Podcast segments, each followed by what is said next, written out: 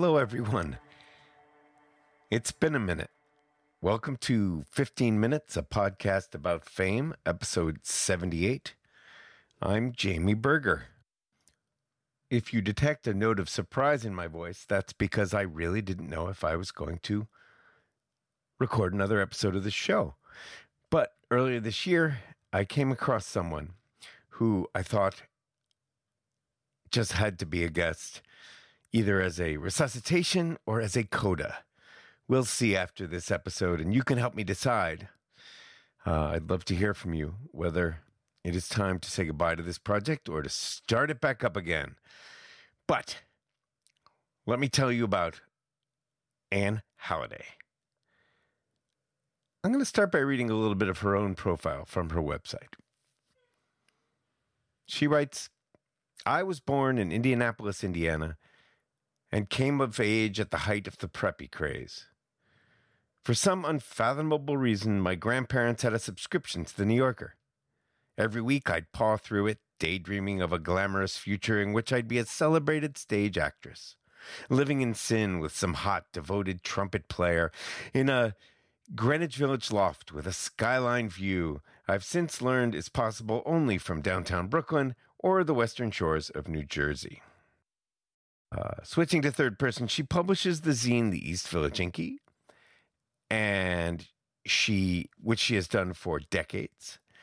And the reason that she came to my attention is that she just put out her seventh book. Creative, Not Famous The Small Potato Manifesto.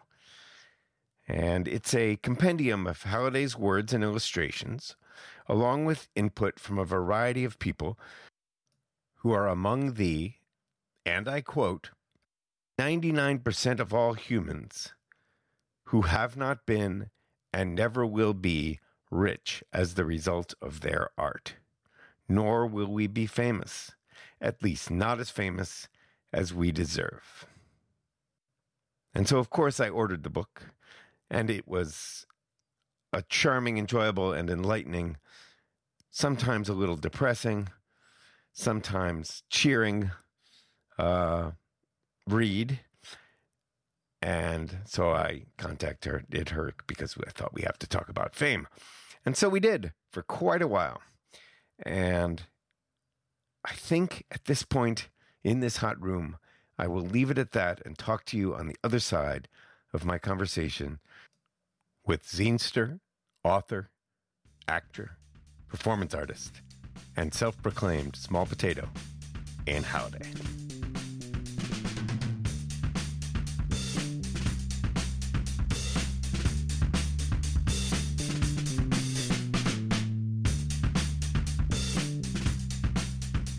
Hello again. Hello, Ayun Halliday.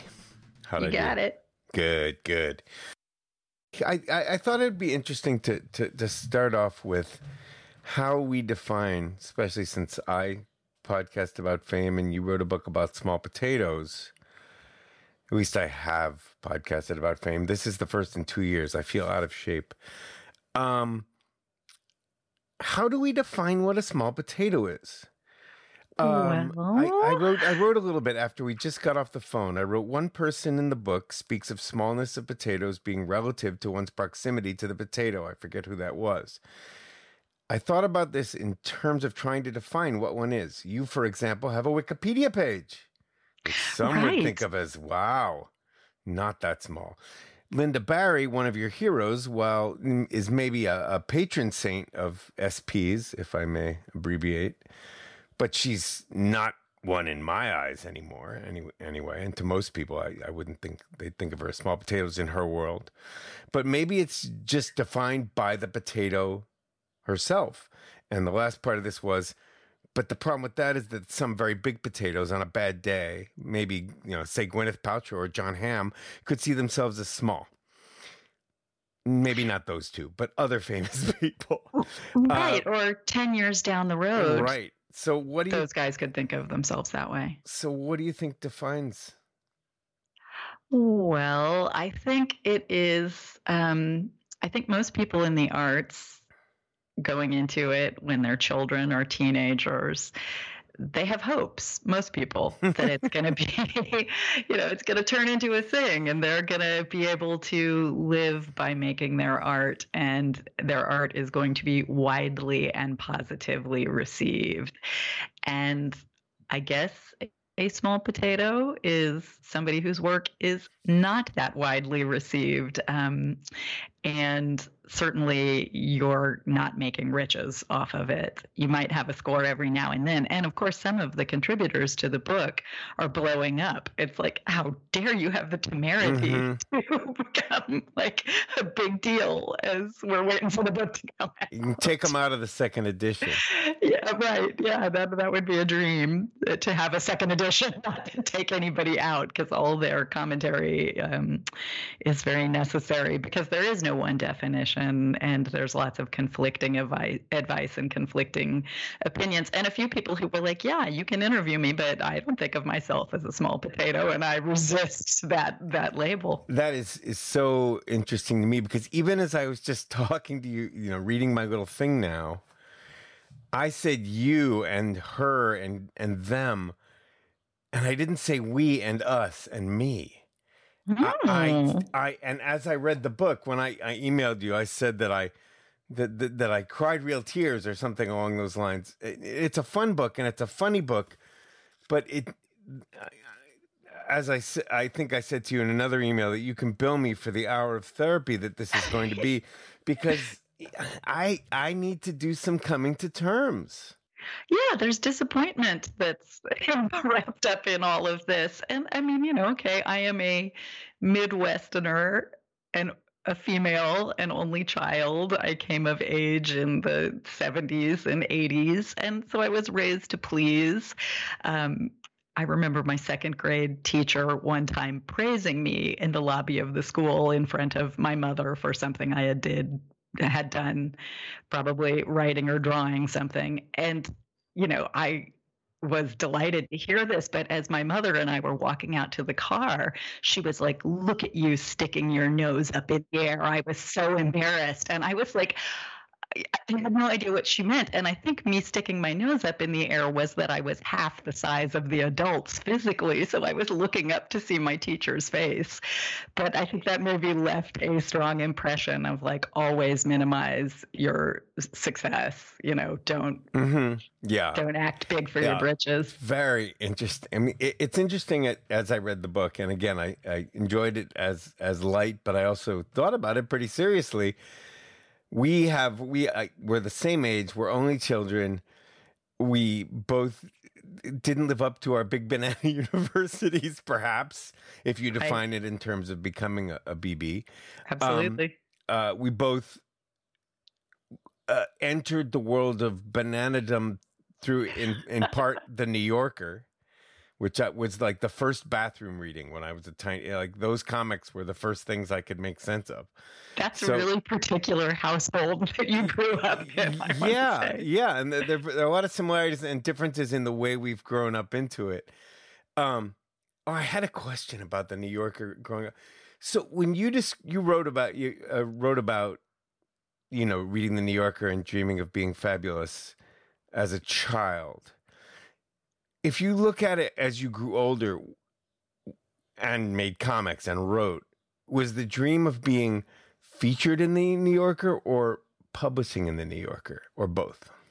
Oh, that's still a dream. That would be amazing. Um, and I think I actually did get name checked in the New Yorker once either in connection to the neo-futurists or in connection to hip mama which is wonderful i think of it as a magazine. You know i guess others would define it as a zine. Um, it, it, it, both loom large in my mind. Um, yeah I, I think it's funny. I am pals with Emily Flake, who's a cartoonist, uh-huh, a lot yeah. younger than me in the New Yorker. Terrific. Who's so great and who creates so many opportunities for so many other people.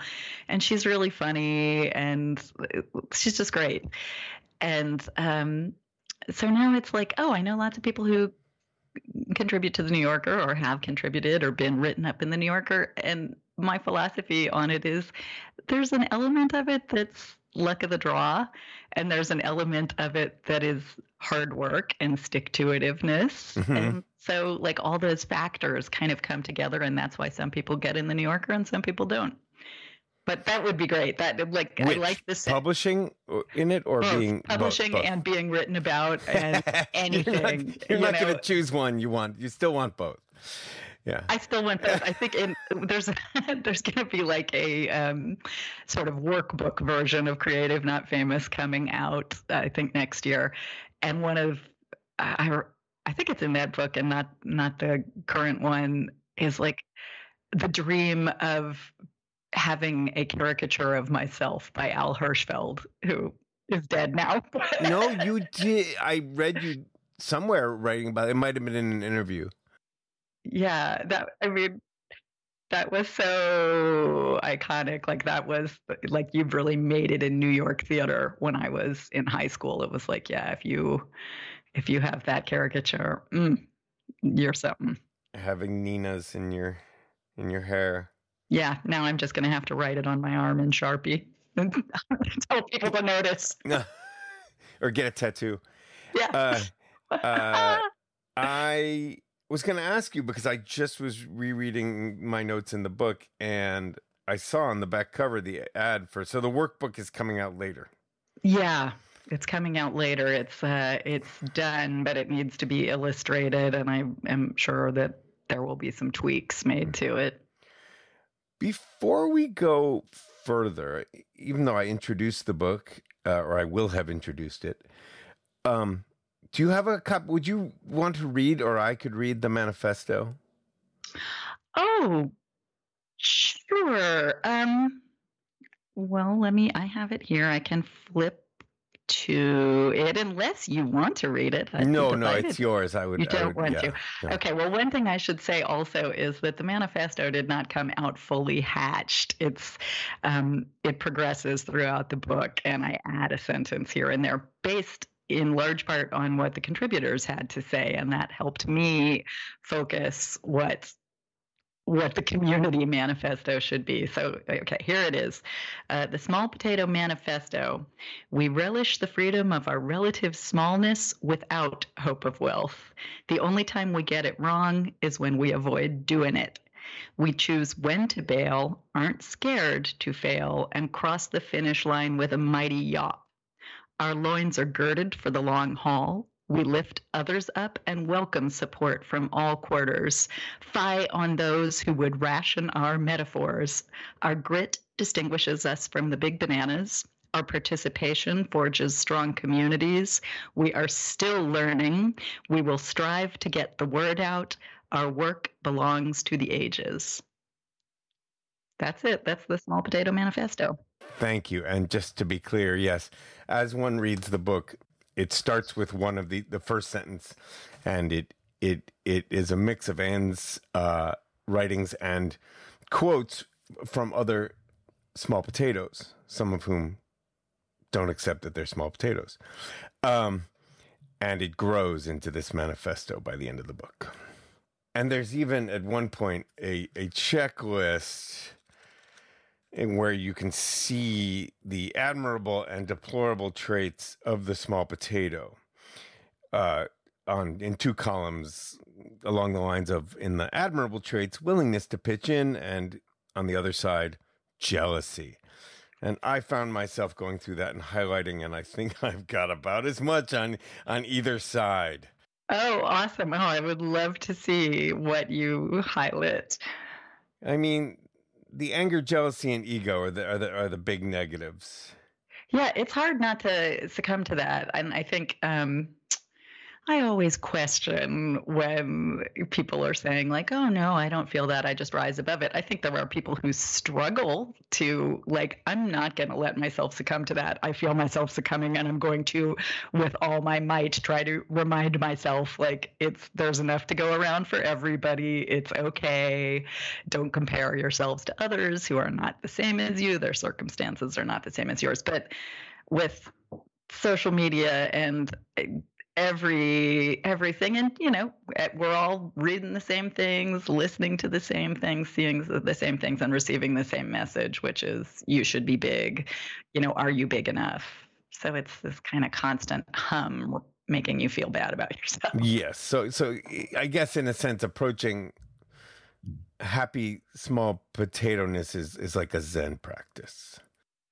Yeah i think so. And maybe also just thinking about well there are some benefits to it. I mean uh, you know i know others of your guests have talked about the idea of it's nice to be able to walk down the street and just look at stuff and enjoy things and stop and grab something to eat and just be able to interact as a human rather than as somebody who is turning heads and getting surreptitious phone snaps and all that. I've been really obsessed, uh, especially this year, but all my life with uh, NBA basketball. And so I listened to way too many of basketball podcasts during the year.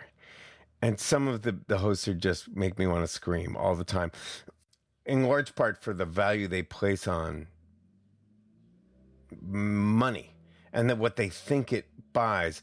And one of my the hosts who drives me the craziest recently said about one of the team owners. He said he said when you're a billionaire you can say whatever you want. Oh, that's and gross. I, it's gross and it's wrong. Yeah, unless you're saying like you know, we should really provide a lot of free right. child care in our country. you and I can say whatever we want, right? Yeah, yeah, yeah. But but Bill Gates has to be really careful. He will be attacked on all sides. I, it's just it's, he's just hundred percent false. And the misconception that wealth buys you the it buys you more scrutiny, not less. I, I think that's true. Yeah, and fame. Yeah, yeah. Or it, it it buys you. You know, your children can easily go online and see 5,000 articles that went up that day about what a horrible human you are yeah. based on some little remark you made. I mean, if you or I did that, you know, maybe there will be some conversation in a Facebook group or something that we belong to after we've been cast out from it. But that would be probably the extent of the damage. Um, part of the the frustration of being a small potato, or I'm part of the dreams that that my own, I, you know, I always say one of the main things I would like from being a bigger potato is the ability to collaborate with people that I, you know, to to write so and so a letter. Yes. Hey, Laurie yeah. Anderson, let's do this thing. Hey, Miranda July, who I get, you know, I have some connections to. It, if I had a great idea, I could probably get her to read an email. Yes, um, I completely relate to this. I have a um, variety show that I do that is really it's pretty high concept and difficult to describe and a little bit tricky to interest performers into doing this one night only thing for which they need to create new material based on an extremely obscure, highly focused work. And it's you know, it's it's really myself, my friends, friends of friends and audience members who come see it and want to get involved. But i would love to be able to widen the pool and diversify the pool. But you know what am i offering? It's, it's a little suspicious. Yeah. Yeah. That's well yeah. If i was miranda july it wouldn't seem yeah, so suspicious. yeah. Yeah, uh, yeah. and it'd be more yeah you trust who you know and who or if you know their work yeah, right. I'm saying like this is a really neat, fun thing, and they're like, "Wait, who are you? And what do you? What are you trying to milk me for? What are you squeezing me?" Oh my about? god, you keep hitting on so many things. I should have a piece of paper here. While you say the milk thing, I'm going to read my one of my favorite funny quotes from the book, and this is you on being milked. If the hands on my udders are unfamiliar, are they being sufficiently gentle, patting my flanks and fluffing up my hay? If I'm being clamped into impersonal metal squeezers, expected to fill a half dozen cans before being prodded back down a metal chute with nary a word of thanks, they can consider the dairy closed from here on out. They're lucky I don't kick over the lantern and burn their barn to the ground. Thank you. That was a really good reading. That's one of my favorite I love too. it. I love it. Um, but yeah, the book is full of really, really fun stuff like that. And stuff on. Yeah, but you, we that was from the opposite side of being milked as a small potato by someone who wants you to do too much in a production. Yeah, and you know, uh, you just made me think. Um, I'm yanking it to the side here, but I remember when my children were little, and I was somebody who breastfed for what most Americans would think of as a pretty long time. And I remember reading an interview with Catherine Zeta Jones. Zeta Jones, I don't. She's so famous, and I don't even know how to pronounce her last name. but um, she uh, gave an interview in which she said that you know she had cut cut out breastfeeding really quickly because it made her feel like a cow. Mm. And I was like, man, you know, this this glamorous, famous woman. Wouldn't it be great if she would have just said, you know, I breastfeeding's great. I love it. And just left it at that. Nobody needs to know how long she did it. But it was like you just threw us all into the bus and you don't want to be a cow. Like, what's wrong with cows, man? cows are benign animals. Right. And another part of my frustration with being a small potato is I'm sure you'd like to tell her that. I put it in the zine. I'm sure she saw it. I'm sure she saw my little scrabbly drawing of me breastfeeding with a crown on my head. I'm sure too. By far, my favorite contributor to the book happens to be one of the two people in the book who I know personally. And uh, Emmy Bean is someone, one of those people who I, I moved to Western Massachusetts 17 years ago, and I knew her for a few years, and then she moved to Chicago. Um, it's one of those people who you wish you knew better and you could imagine having collaborated on something with. And I have never met Emmy. She was somebody who, when I was talking about the book, a friend who lives in Chicago suggested, "Oh, you gotta, you you gotta talk to her." And she was so generous with her thoughts, and you know. I, I would reach out to clarify or say, you know, could you expand on that? And she always would. She, and I loved what she had to say too. Yeah. Yeah, yeah, it was very vulnerable and very just on point for my own. Our experiences are she she's the closest to how I feel.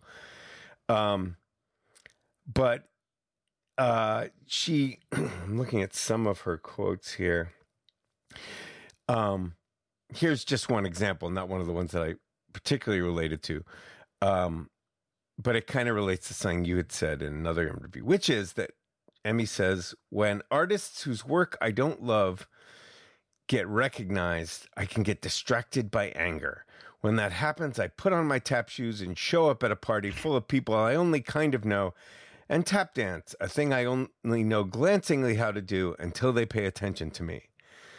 I love that. She's full of these admissions of her own, like, I am a small potato, I enjoy doing it, but damn it.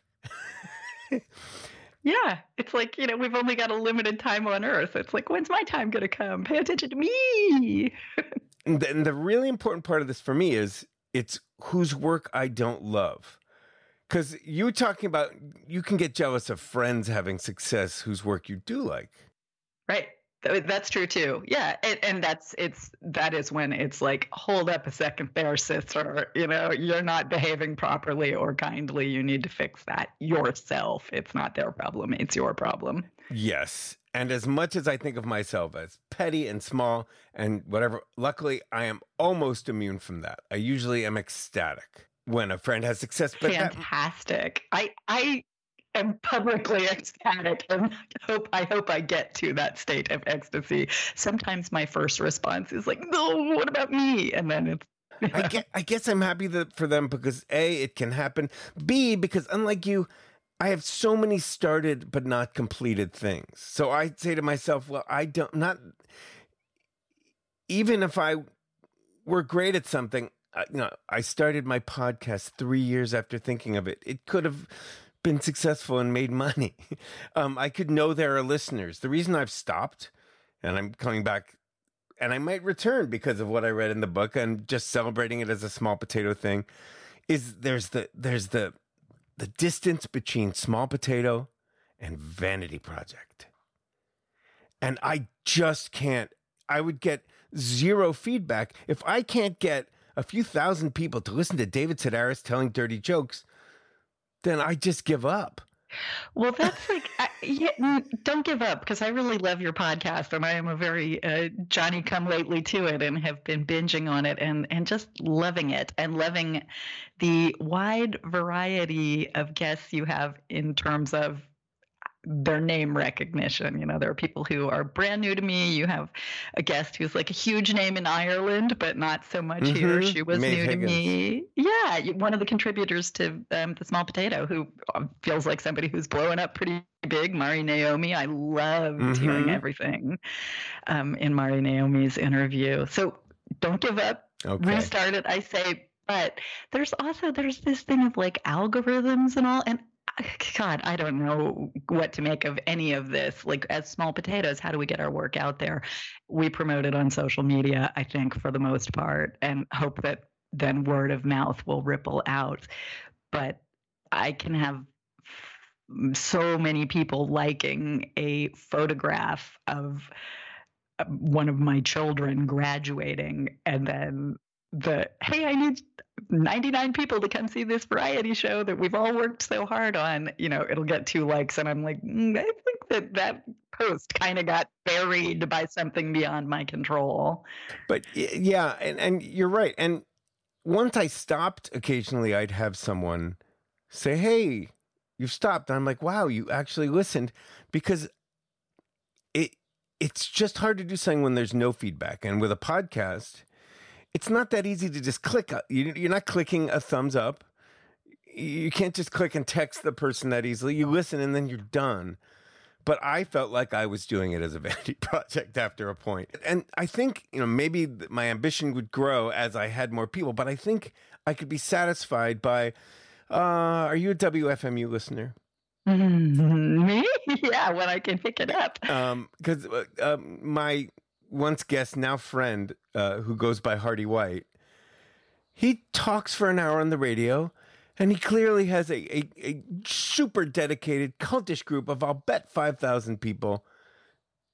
And they write to him on Facebook, and they, you know, it kind of, some of them kind of veer on that person you described the person who wants to be your friend, uh-huh. who comes to all your shows I was gonna say, as a bartender, you end up having those kind of semi friends too. For sure, I did that for a long time.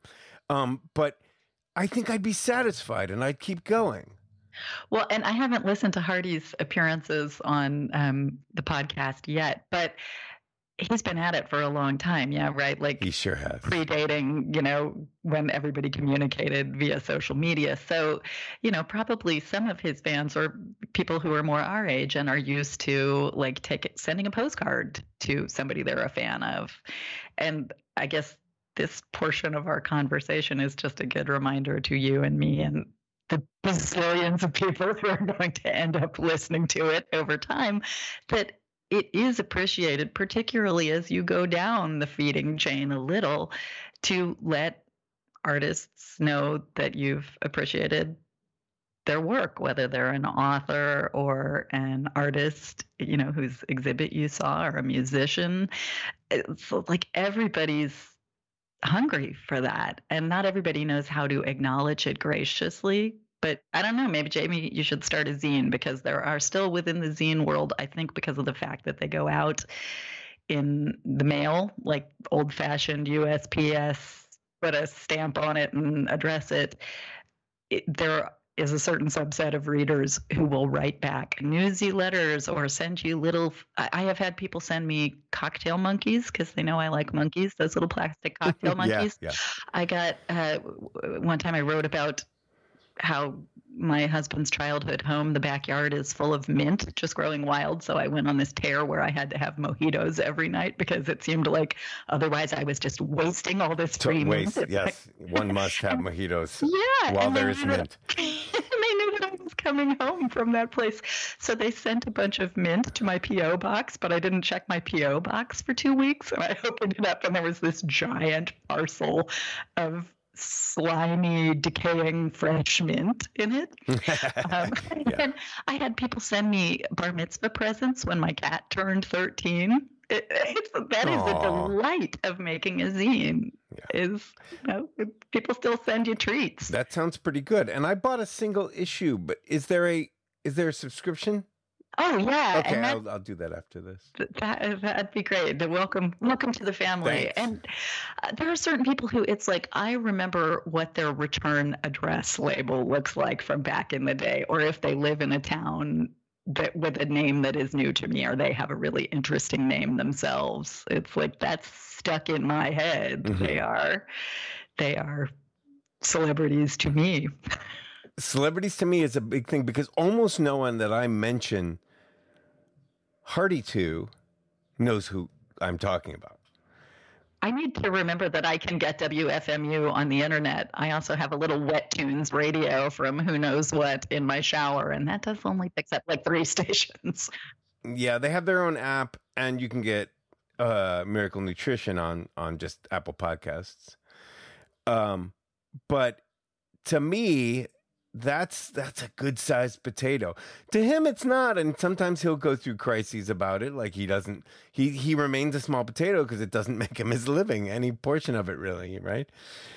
You are married to someone who probably gets more of those larger potato pats on the back. You'd think so. But me too, to an extent. Me? Okay. Well, yeah. So he uh, has an amazing thing that he co-wrote with a college friend. Oh, by the way, let's Greg Kotis, playwright. Urinetown. Yes, and many, many, many other wonderful plays and musicals that are seldom done. So, you know, that goose laid a golden egg, and then we keep, oh, the- the others are just eggs. right? It's like you crack them open, you fry them, they taste the same, but everybody wants that golden one. And I'm not complaining because it changed our lives.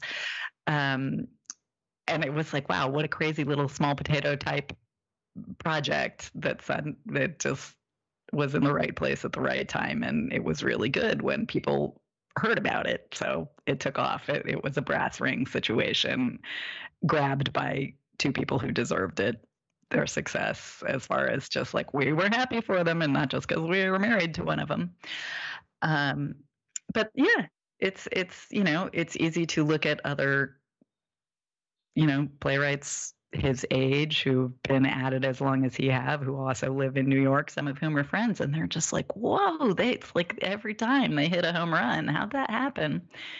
And so yeah yeah i don't want to speak for him but there are moments of frustration and of course you know it's certainly in theater right now the worm is turning as far as theaters are scrambling um, to be on the right side of history by providing opportunities for people who historically have not had as much of opportunity, have had a much smaller piece of the pie. And now, you know, that's like, it's like, listen, middle aged white man who had a turn. It's, you got to get out of line for a little bit. Yep. And It, it can be frustrating because you're Yep. making art and you want people to see your art. But that's that's life, baby. Yeah, I I spend a lot of time thinking about that, and and in terms of my own trying to stand up without speaking too much Mm-hmm. when needed. Um, but so you don't. So none of that jealousy applies to that relationship. Oh, of me to Greg? No way. I am um and you know, I mean it's like I I still get a thrill when we go see his work and we're about to go to Mexico City and then to London because I don't know how it happened, but two theaters got hold of a musical that he wrote that I love, that I think is probably my favorite of his work, Yeast Nation. It's the world's first biohistorical musical. It takes place at the beginning of time on the bottom of the sea, and all the characters are single celled organisms named Jan. It's like a Shakespearean court tragedy played as musical comedy. It's so funny. It's so sharp. It has this great uh, message of environmental you know conservatism and so that we don't kill the environment and end life as we know it. You uh, you also talk about you you write about talk about going to fairs and things then you just came back from a American Library Association uh, conference, and did you and you you did a signing? I did an impromptu signing, but I also tabled um, some zine librarians set up a zine pavilion, and apparently they've been doing it for a few years. This is a, maybe 10 years. This is the first time I heard of it. So I went and it was really fun. And I had the greatest table mates from the DC punk archives, which was, they were just great. A lot of the other zine zinesters there are like young people. Um, their zines are very much about queer identity. And I'm like, well, I started my zine when a thousand years ago before you were born because I had a baby and I couldn't do uh, couldn't do off off Broadway theater anymore, and I needed an audience. So and it was also on my bus on the way to DC, I found out that Roe v. Wade had been overturned. And it's like, oh, how do I yeah. say that I wasn't planning on becoming a mother? Like, it was like, it's just a good time to me to lean into becoming a parent without any preparation. Yeah. Who are some of the, the potatoes in the book who have grown since since Oh, um, well, let me just flip to the contributors page. Um, Who's blowing up? Who's blowing up? Well, Drew Ackerman is somebody who, uh, you know, he is a genre somewhat unto himself. He has a podcast called Sleep with Me. And I discovered it as a fan. I have horrible secondary insomnia nothing works. I've had it for decades. And a friend on social media was like, Oh, well, you, you, like Game of Thrones, right? There's this podcast called Game of Drones, and it's a man who recounts every Game of Thrones episode, but he tries to make it as boring as possible. I loved it. It totally did the trick. And that was, I found out Game of Drones was a series within a larger podcast called Sleep With Me. So he's just a lovely guy. I interviewed him his desire to help people to sleep or not feel bad about themselves if they can't sleep and if they just stay awake listening to each episode for two hours. He doesn't try to shame them that they failed at going to sleep. He's pretty huge. I think he lives off of his Patreon now. Well, no more small potato then. No, but you know, he certain people I'm like, they were a small potato long enough, or they have a soul of a small potato, or they understand the struggle. Um, Mimi Pond, uh, cartoonist, mm-hmm. is definitely, you know, and uh, she's married to Wayne White, who was the uh, uh, the set designer and possibly art director of Pee Wee's Playhouse, mm-hmm. and you know, is a well-known artist. And her books, her autobiographical, um, I guess, graphic memoirs over easy and the customer is always wrong. I think it's the customer is mm-hmm. always wrong, not the customer is always uh, right. No, wrong is betting. Yeah, memories about working at you know a really appealing ramshackle site. So, so in um, now she's working on a graphic novel about the Mitford sisters.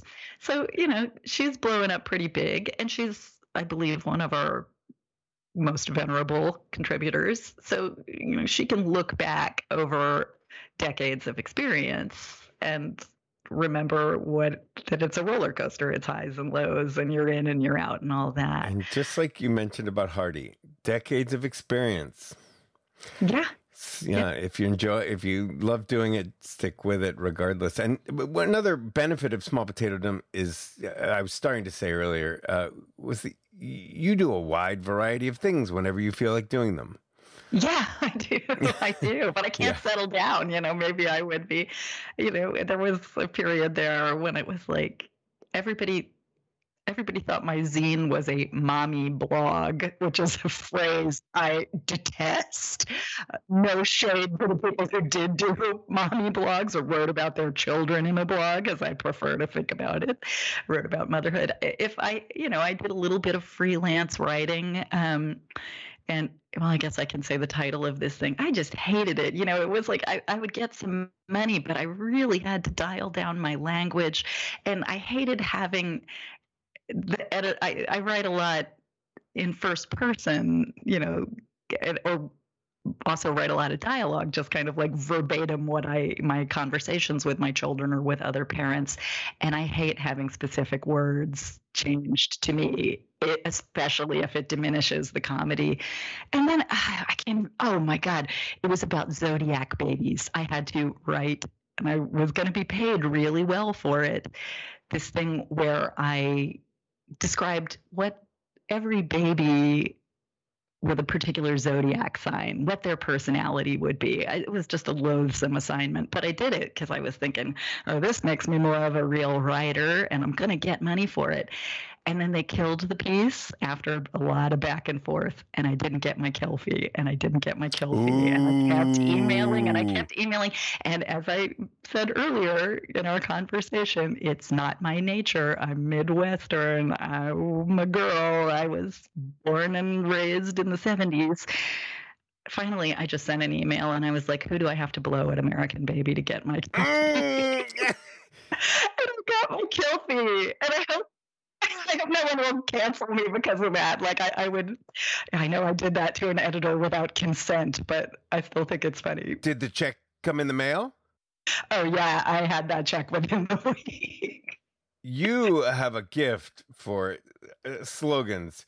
That who do I have to blow at American Baby? It could be a book title or a T-shirt. I could sell a million of them. I mean, I think another factor in in small potatoedom is a reluctance to brand or compromise.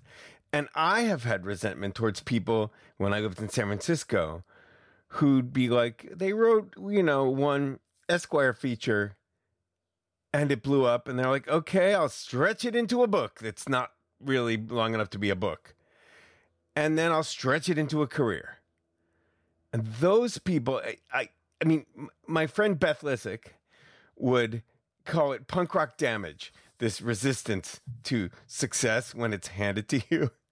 That's a really she, Beth is really funny. I think she and I might have done a reading together, or like I went and saw a reading she was in, and I haven't listened to her episodes on the show yet either. But that's a great phrase, punk rock damage. Yeah, yeah. I I never asked her whether it was her phrase or whether she knew it.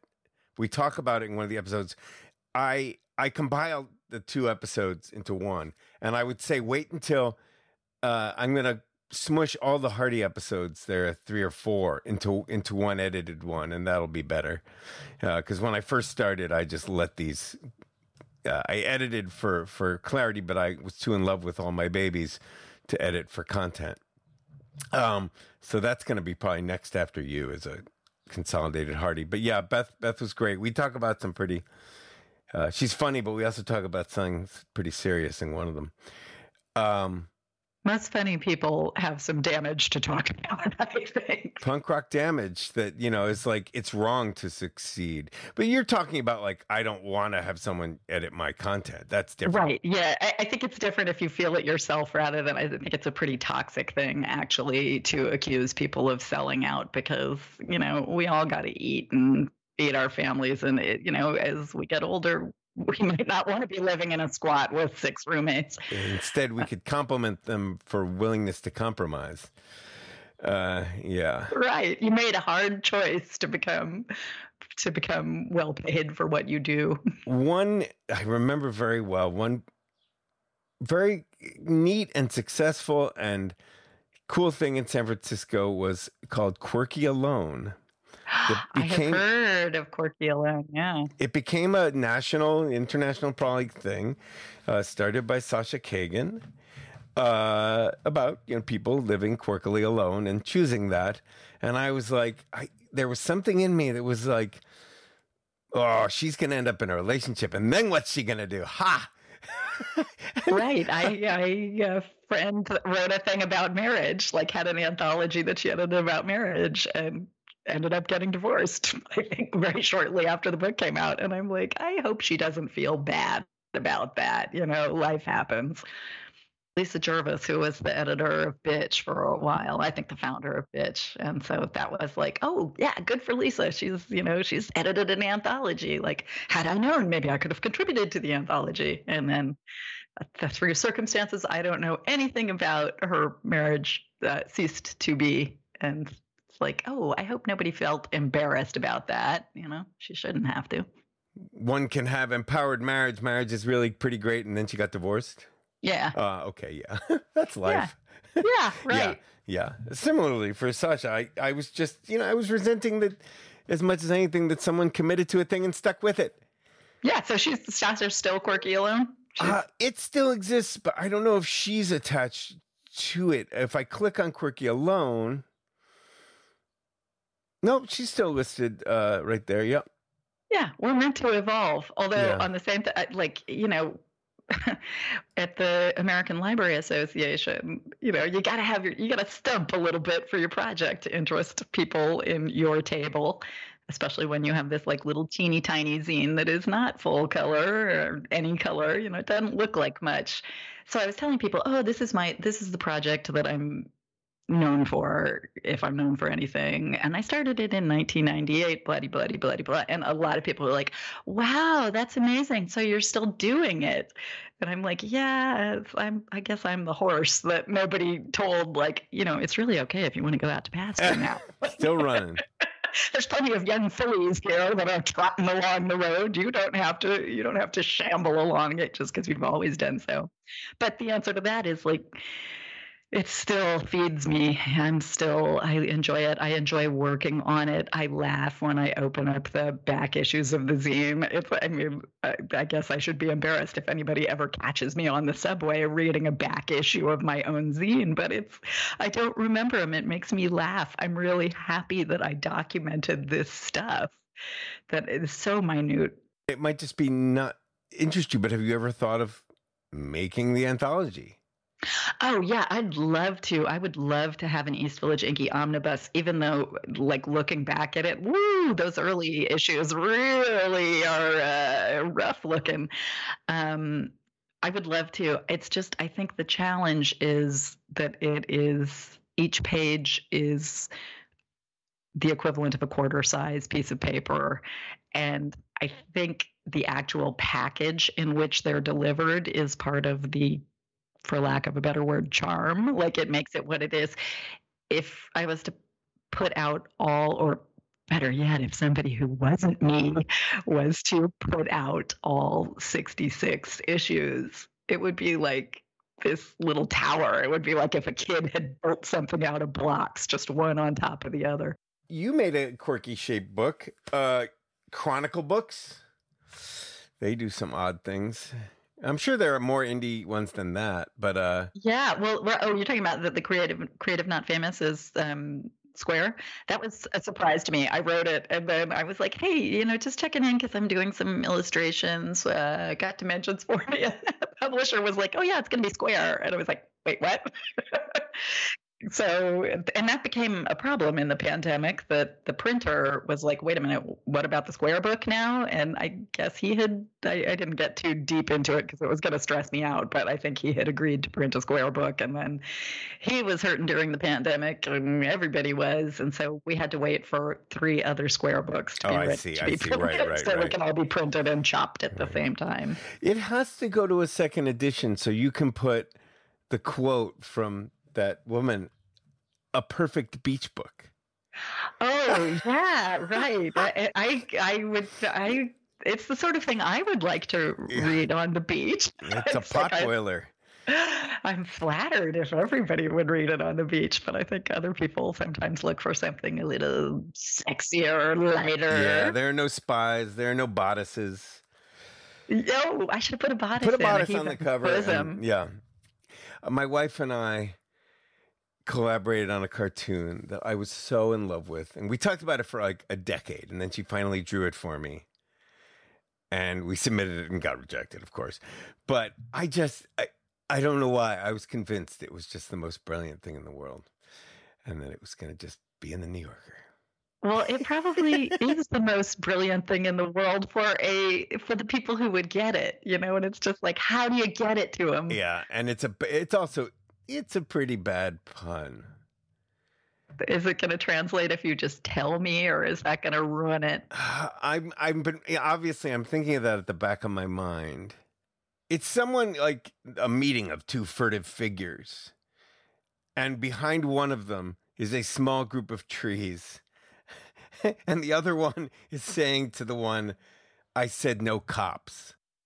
I think that's funny. I think anybody who studied Shakespeare in college would think that's funny. C O P S E is a small didn't group need of to tell me trees. that. I know, but I think understand. some people listening might want to to have some clarity there, and it just it just makes me so happy. But this is one of the reasons I should have been a father because that's a dad joke. That's like a Shakespearean dad joke. Dad jokes on the world, yeah, on adults. Luckily, I work with teenagers, and they just grown and put up with it, and they don't have any I choice. love working with teenagers. I love that. I I wish I had a master's degree so I could do more of that.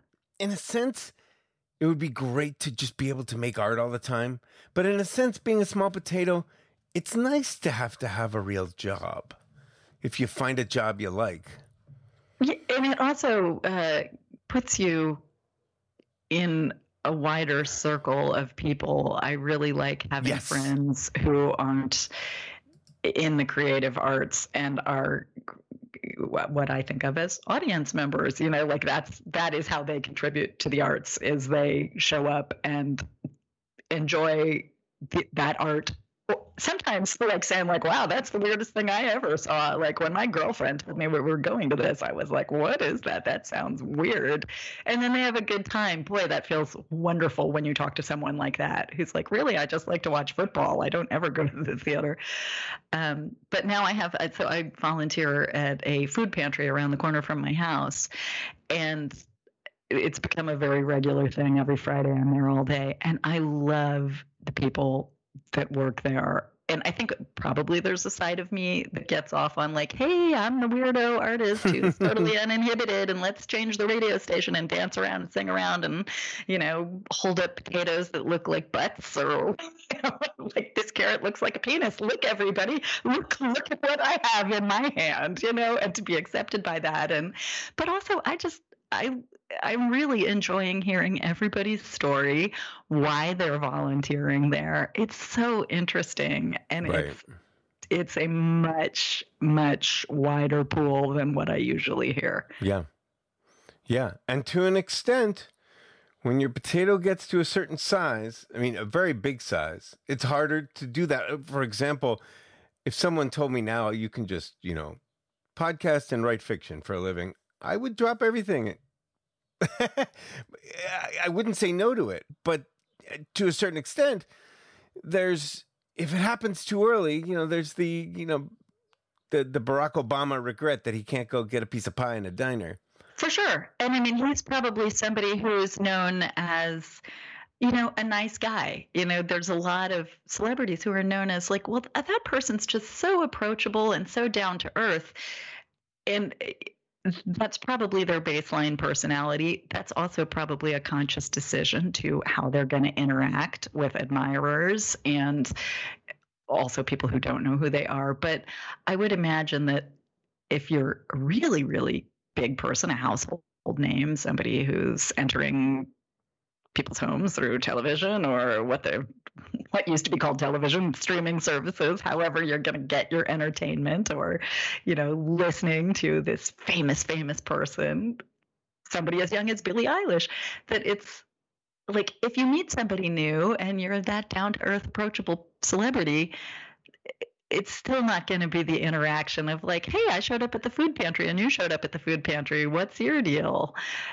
They're going to be telling you what their deal is. And in the back of the mind, they're going to be saying, oh my God, oh my God, it's her. Oh my God, I can't believe I'm talking to her. You know, and you're going to be aware of that too if you are the celebrity, I think. Yeah, and at one point I was going to talk to you about to what degree you know, so many people in a certain section of the book wrote about being at peace, at peace, at peace.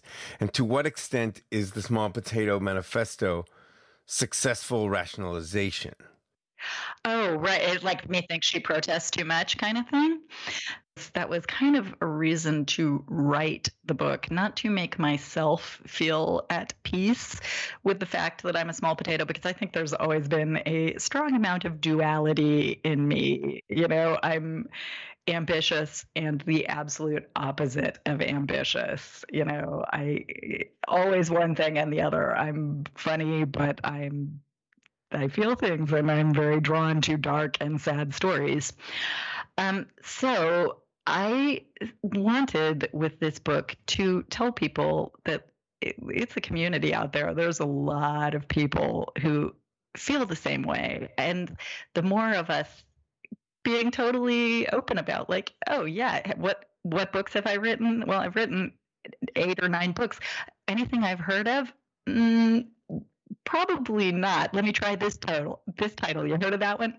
total crickets, you know, and then it's like, oh, that was awkward. I knew they were going to ask that, and I knew that moment was going to come. And now I have to decide: am I going to feel like shit, or am I just going to laugh it off and still feel like shit, or am I? Is it not going to bother me? So my trick is to always concentrate on the people that are showing up for you, especially fellow artists. There's a guy, David Carl, who's not in the book. He's an actor and comedian who is here in New York, and uh, we did a play together that Greg had written. And now he's, you know, he's been in a bunch of movies with recognizable parts and TV shows. When I first met David, it was at an improv show at the Pit, and he wasn't performing. I think we must have had a mutual friend in the audience who introduced us, and we were making chit chat. And it's like, oh, what, you know, you got any shows coming up? And um, he had a show that I've never seen, a one man show about Gary Busey, the actor. And, you know, it sounded funny. And I was like, I'm going to try to come see that. And he said, Well, what are you doing? And I was like, I have this one person show where I play Juliet's nurse who's trying to correct the story about Romeo and Juliet. She thinks it's been told incorrectly and she wants to tell her side of the story it's in a little black box theater. You know, it was the second of three performances um, of something that I worked really hard on. And when you're performing in a black box theater, you can absolutely see every single audience member yes. who's there. And it's it's a really a Pandora's box to start thinking about like who didn't come. He didn't come. She said she was going to come. She responded on Facebook that she was coming, and she didn't come at all. And she's one of my friends. And like, it's like, don't go down that road. Think instead about who are the people who did show. And boy, right there in the first row, laughing, giving that face that's like, I'm with you, I am listening, I'm enjoying, I'm supporting was David Carl, the guy that I had just chit chatted up in the bar at the pit. And then I was like, damn it, I'm going to go see his one person show. And that's how we became friends. We don't see each other much anymore, but I will always think of him as a very dear friend because he's a real supporter. And I want other the other small potatoes, first of all, to say, like, oh, I guess that's what I am too. I am a small potato. I'm like the people in this book, you know, and whether or not I want to call myself that or something different, I don't. I, I don't have to feel ashamed or comparing myself to others. And I'm going to be supporting others actively. I'm not just going to say, like, sounds cool, I'll be there, and then not show up and forget about it. Say it sounds cool i'm going to be there. Yes. Only if you do intend to do so put it on your calendar. And if for some reason you can't go send a message of support not five seconds before it's supposed to happen but like the day of like oh just i hope everything goes off great like i look i hope it'll happen again so i can come see it. And it mean those words yes and and if you don't i don't what i don't like is when people apologize when they didn't go because I, it was something that you would have enjoyed. So you don't apologize to me. It's your loss.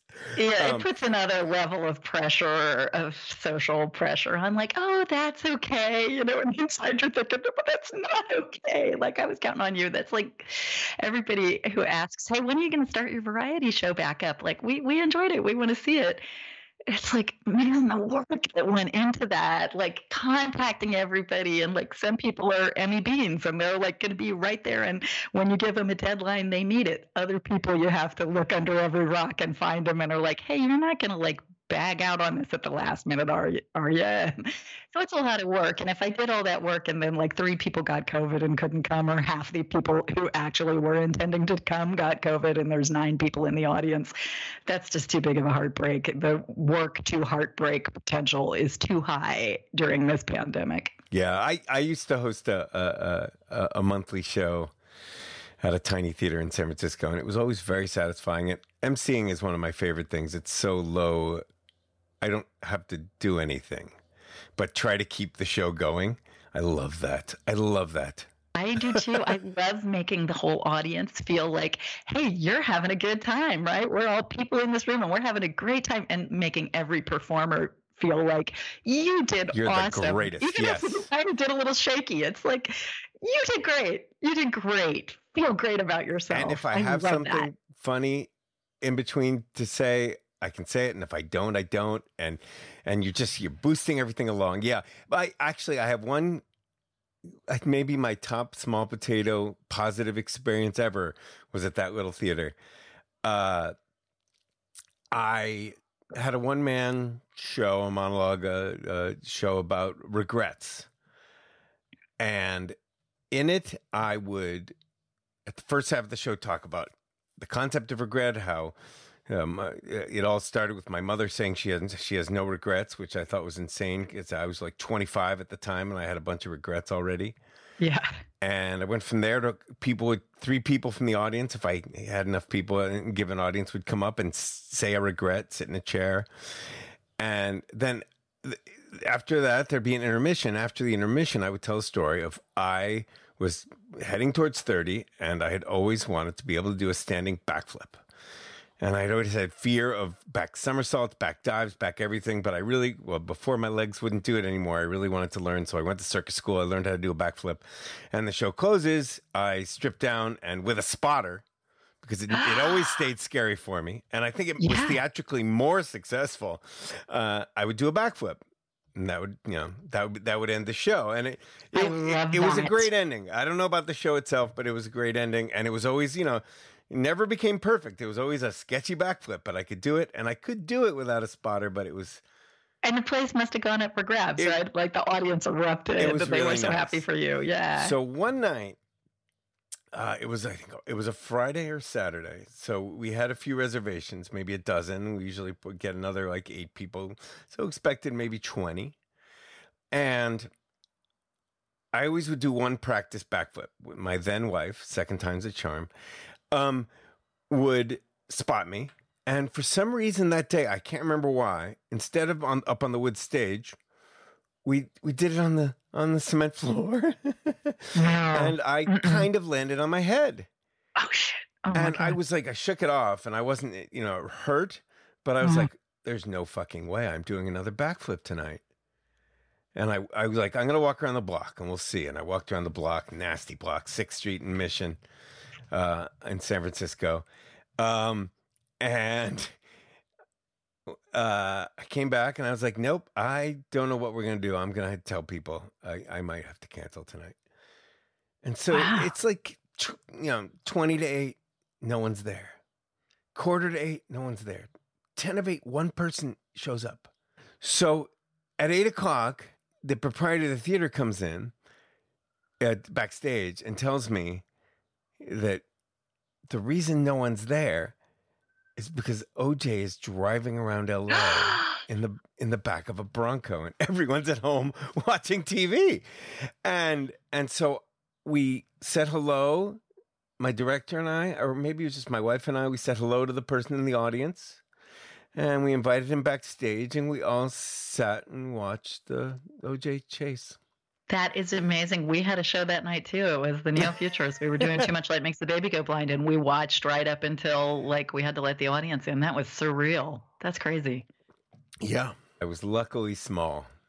I love that you learned how to do the backflip for that. That's great. Love that. And it, and it also, you know, perhaps like this episode, it served as therapy in that I'm was definitely not as much of a regretter after making that show. Oh, I have to ask you about this. What? Where I, do babies come I, from? How do you get rid of lice? Those were all my greatest hits. I, I, I could, um, yeah, I had to get rid of lice when I was young.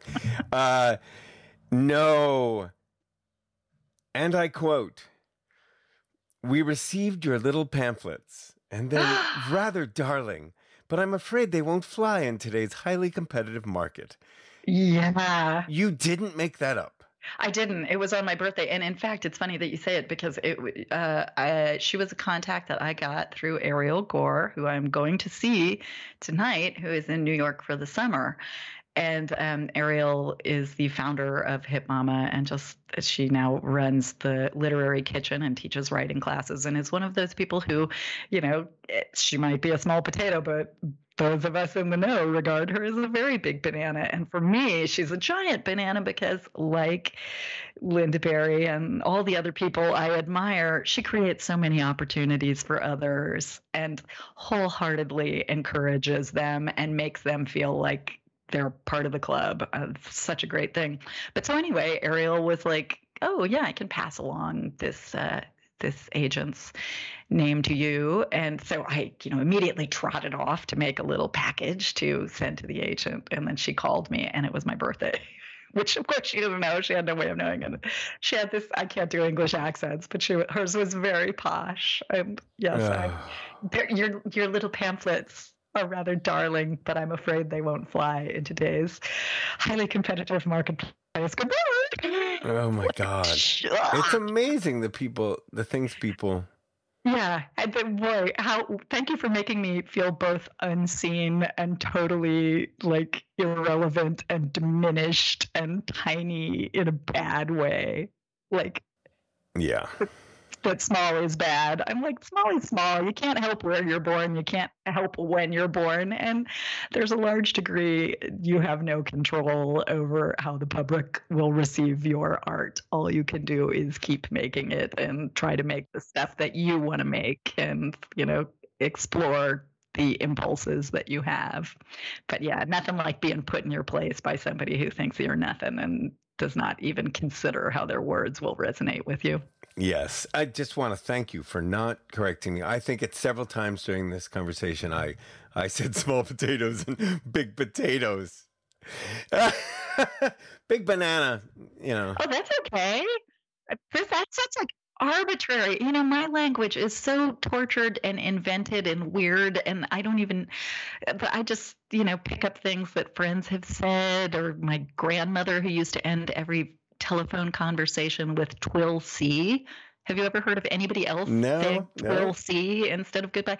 Yeah, so it's I, like all these weird little Hoosierisms, and I just like to have this sort of piquant vocabulary. I, and I also probably don't know how to pronounce piquant. I think that was but, great. is that close? But or so, piquant, yeah, yes. Picante. Uh, Um, yeah, but it's so small potatoes is just a word phrase that works for me Mhm. and clearly doesn't work for some people but it's like well let's just let's lean into that metaphor Yeah, and I, I again, I feel like it, it was, it's been very useful for me, and I swear to you, it, it's so silly, but I didn't even like have this out on the table at the cafe. The book, when I was reading it, I would put it away when I wasn't reading it because I didn't want to talk about it with people. whoa you could have told people like oh I'm, it's just this kid's book i'm reading everybody thinks that everything i ever do is for kids i think because i at one point had kids and was known it was known it was out that i had kids and like i have a childlike drawing style and this book is very cute. So everybody's like i'll get that for my sixth grader. I'm like please don't. Your sixth grader gets to dream about like being the toast of the town but And in a sense, though, I've always been comfortable with it because I think one of the reasons people haven't listened to the podcast is because they don't want to think about fame in respect to them. And it's also the reason that not famous people haven't wanted to come on. I, I tried to get regular folks, you know, but they don't want to be on a podcast about fame because it makes you feel small. Whereas if you just own it, Yeah. I- Well, and I mean, it's like, who's famous? That's like a very small subset of people who are famous. And it's like when you live in New York or San Francisco or, you know, Los Angeles, certainly, you'll, Chicago, Boston, you'll know people who are famous. Depending on which school you went to and what you studied, you will have a friend or more than one friend become famous or the classmate. And then it's going to be the weird thing of like, well, I didn't really know that person, but I sat two rows behind him in my seminar and like I can tell everybody that I knew him. You know, it's, it just gets super weird. Yeah, and some people uh, you just do know, and that's been one of the frustrating things living in a very tiny town is having people say two things is is how do you know him? I'm like because I lived in big cities and I made art with people. Yeah. He's it's a human being. yeah. It's not Right. it's not a mythical figure. And that's kind Yeah. of what the goal of the podcast was, you know, it is Yeah. to explore, you know. Yeah, absolutely. I Uh, mean, my children had hand me down underpants from one of the Beastie Boys There you go. daughters. Because like my daughter's best friend from early childhood in the playground that kid's mother, who is a close friend of mine now because of that experience. We were in the trenches of Tompkins Square Playground together. She was best friends growing up with one of the Beastie Boys, and her their families were best friends. And like I was invited over to their home a couple of times, and it was you know with his wife was who I was spending time with because that's the, the we, it was the mothers with the little kids. But I was always like, this these these small underpants were coming down to my child from the Beastie Boys. It's like I don't even listen to the Beastie Boys, but you know, there's a side of me that like growing up in Indiana. Wow, go figure. This turned into my life. I have this like little, little, little celebrity brush by. It's kind of cool. Yeah, that's kind of a thing that I meant to collect, and I only had one or two for the show. Was like short five minute, like brush with celebrity. Oh, I have a whole comic that I did about brushes with fame for uh, one of our contributors, Delaine Derry Green, who has a comics anthology that she self publishes, like kind of like a self like a zine version of a comic called Not My Small Diary, and it's really good. And if there's anybody listening out there who likes to make comics, you should go find her because you can contribute. And each issue has a theme, and she had one that was about celebrity. So mine was all my brushes with celebrity, many of which are in New York. And I mean, sometimes it's like I don't even know who the person really is, but then I find out after. And sometimes it's like, wow, that person standing in front of that theater really looks like Bernadette Peters. My gosh, I wonder if anybody ever tells her that she looks like Bernadette. Oh, because she is Bernadette Peters. I wish you had gone up and said you look like Bernadette Peters. I know. And I saw like one another of my great heroes, Kurt Vonnegut, I saw him right before he died at the opening night of a Broadway play that hadn't gone so well. And it's like because of Greg's connection at the time to being like adjacent to stuff happening on Broadway, we got invited to the opening night party. And there's always like levels, you know, there's like those of us who it's like getting the blocks long line to get your indifferent plate of salmon and like rubbery chicken. And then there's, oh, these are the truly famous people that are seated in cushy chairs right next to the bar. So he was Behind one of those. Yeah, he was one of those. And it was like we're standing there eating our awful chicken balancing our plates in our hands. And Greg was like, "He's over there. He, that's that's Kurt Vonnegut." I was like, "Oh, oh my god, oh my god, oh my god." And he was like, "You should go say something." I'm like, "No, I don't want to disturb him. You know, I don't think he likes it." He's like, "You know, why didn't I just go up and say, "Hey, I'm from Indiana too." You know, like we have so many connections because we're from Indiana. And years later, I found out, oh, his granddaughter was our babysitter I didn't even know. Like I found that out reading a book. It's always worth doing those things, though. But it's always the hardest. I, I, yeah. You might be the better person for not doing it, but you'll always think, "Oh, I could have just said hi to Kurt Vonnegut." If, yeah, I went. I, I went up to um, Paul Giamatti at MoMA after, like, we were both waiting to collect our coats from a family event at MoMA. And he could see me like looking at him and deciding, and I could see the apprehension coming into yeah. his very big eyes. Yeah. And then I was I was up was able to go up and say, I'm friends with Sarah Cook. I think you went to college together. And he, yeah, he was relieved. It was like, Sarah, how is she? I didn't say, she said you were on the swim team and that you always smelled like chlorine. oh, and I just said it on the podcast, but you don't have to edit that out if you don't want. Okay, thanks. I can keep There that. was a period mm. in Paul Giamatti's life where he, where smelled, he smelled like, chlorine. like, chlorine. for very valid reasons. Yeah.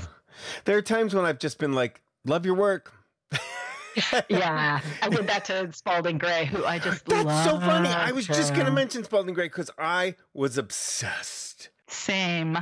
I loved him. He's still. I mean, and and I think, I think I would have probably disliked him a lot if I'd gotten to know him. Or a neighbor of mine was was connected to his wife and when I brought my my, I, I, had two solo shows that I put into one evening. I brought them to New York. One was the regrets piece, and this is actually the end of the story, though. Uh, they, they, they actually got them to make reservations. They didn't come, but oh, but they had reservations to my show. That's one step closer. yeah, and but the other thing is that I I would say hi to him after readings over over years and then one day I got on a plane to New York and I sat behind the whole family. No. Mom, dad, uh, I mean, uh, uh, uh, and the kids. And during the flight, one of them dropped a drawing, one of the kids, behind the seat, which I did not give back. Oh, that would have been your in, though. Excuse me, sir. no, oh no, my no, goodness, it's you. when I tell you what the drawing was, it was a picture of four people that said, like, Charlotte, Mommy, Me, Spalding. It didn't even say Daddy. The punishment is I can't find it anymore. I yeah, I think I have it somewhere. I hope it mulches to the top. I was, I was like, he he was so hunched over when I saw him in front of Filene's basement on whatever 79th and Broadway, and he he was like kind of walking around like a little Tyrannosaurus Rex, like his hands were drawn up, and I should have like chased after him and said, "Hey, I'm a massage therapist. I'd like to. You look like your back hurts. Like maybe I could help you." then he maybe would have thought I was one of his little sleazy backdoor Judies, as he called them, rather than a happily married woman, Yes. young bride. Yes. He might have taken you up on it and then it could have been a little awkward. A little weird, yeah. Although he like he said something that I read decades ago in and I've never been able to find it and I periodically I type it in to a search engine and it it comes up with nothing. So I have a feeling that this great thing that I have adopted as my slogan and my north star I've probably changed it a little bit from what he actually said. I think it was an interview with Tricycle Magazine, the Buddhist Mhm, magazine. yeah.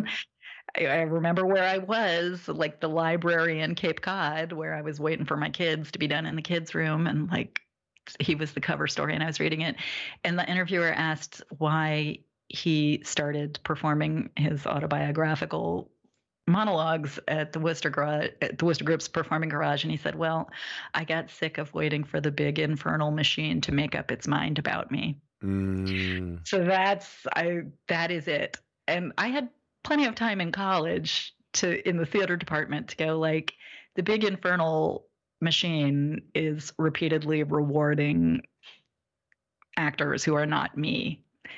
But I know I I know I have something to offer. And when I look back at it, it's like, I don't know, maybe I was one of the wasn't one of the good actors. Maybe I was just unlucky. Maybe I was not what the flavor that was flying at the time. Maybe Yeah. I've gotten better. But I'm glad, first of all, that I got cast in the Neo Futurist because we did have to do a lot of writing and performing for ourselves. And that really developed my voice and made me feel like, yeah, I know what I'm doing here.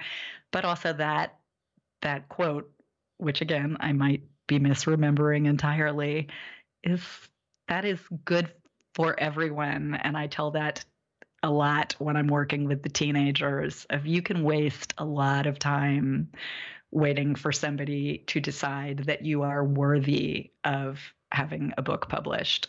We live in a day and age where you can you can put that book out yourself and it's not vanity to do so. It is it's taking charge of Yeah. your own artistic output. You you can make a web series or a little movie. It's going to take more work and a lot of times that's for me the greatest thing if if I were to have more renown, if I were to have more contacts that come with renown, an easier way, more doors opening, it would be to have help, you know, it would be to have the logistics of like, you don't have to look up printers and compare prices. We take care of all that.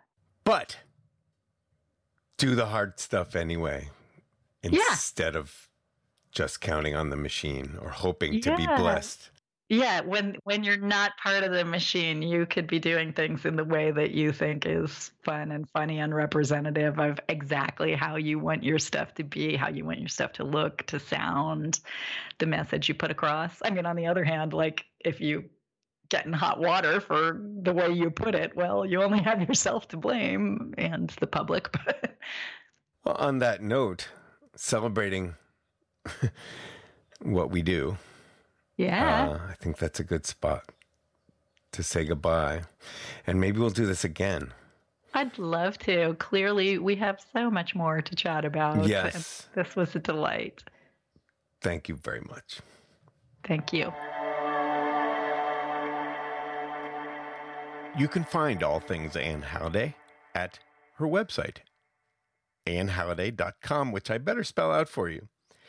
It's A Y U N H A L L I D A Y dot com on the World Wide Web. And there's a lot there, and it's all really fun. Uh, I don't know about you, but after that conversation, I do not feel. Perhaps I don't feel any of us should be labeled as small potatoes, but certainly not her. Or at least not labeled as them unless we fucking want to be.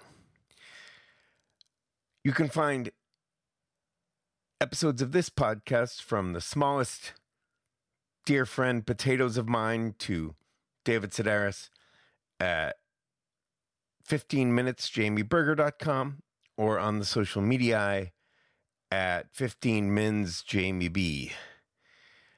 Uh, what else do i have to tell you? Thanks as always to ed for returning to polish up this work and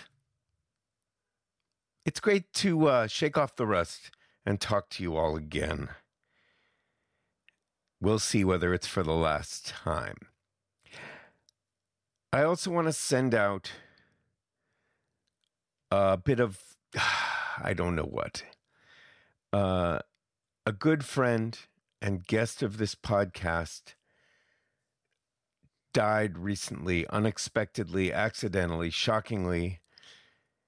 Wonderful singer, songwriter, and human being, Kate Lorenz, is gone, and I just wanted to state it here for some reason. I'm not sure why. And I hope that I'm not telling any friend of hers this for the first time. She was a, a great one. All right. This is 15 minutes. I'm Jamie Berger.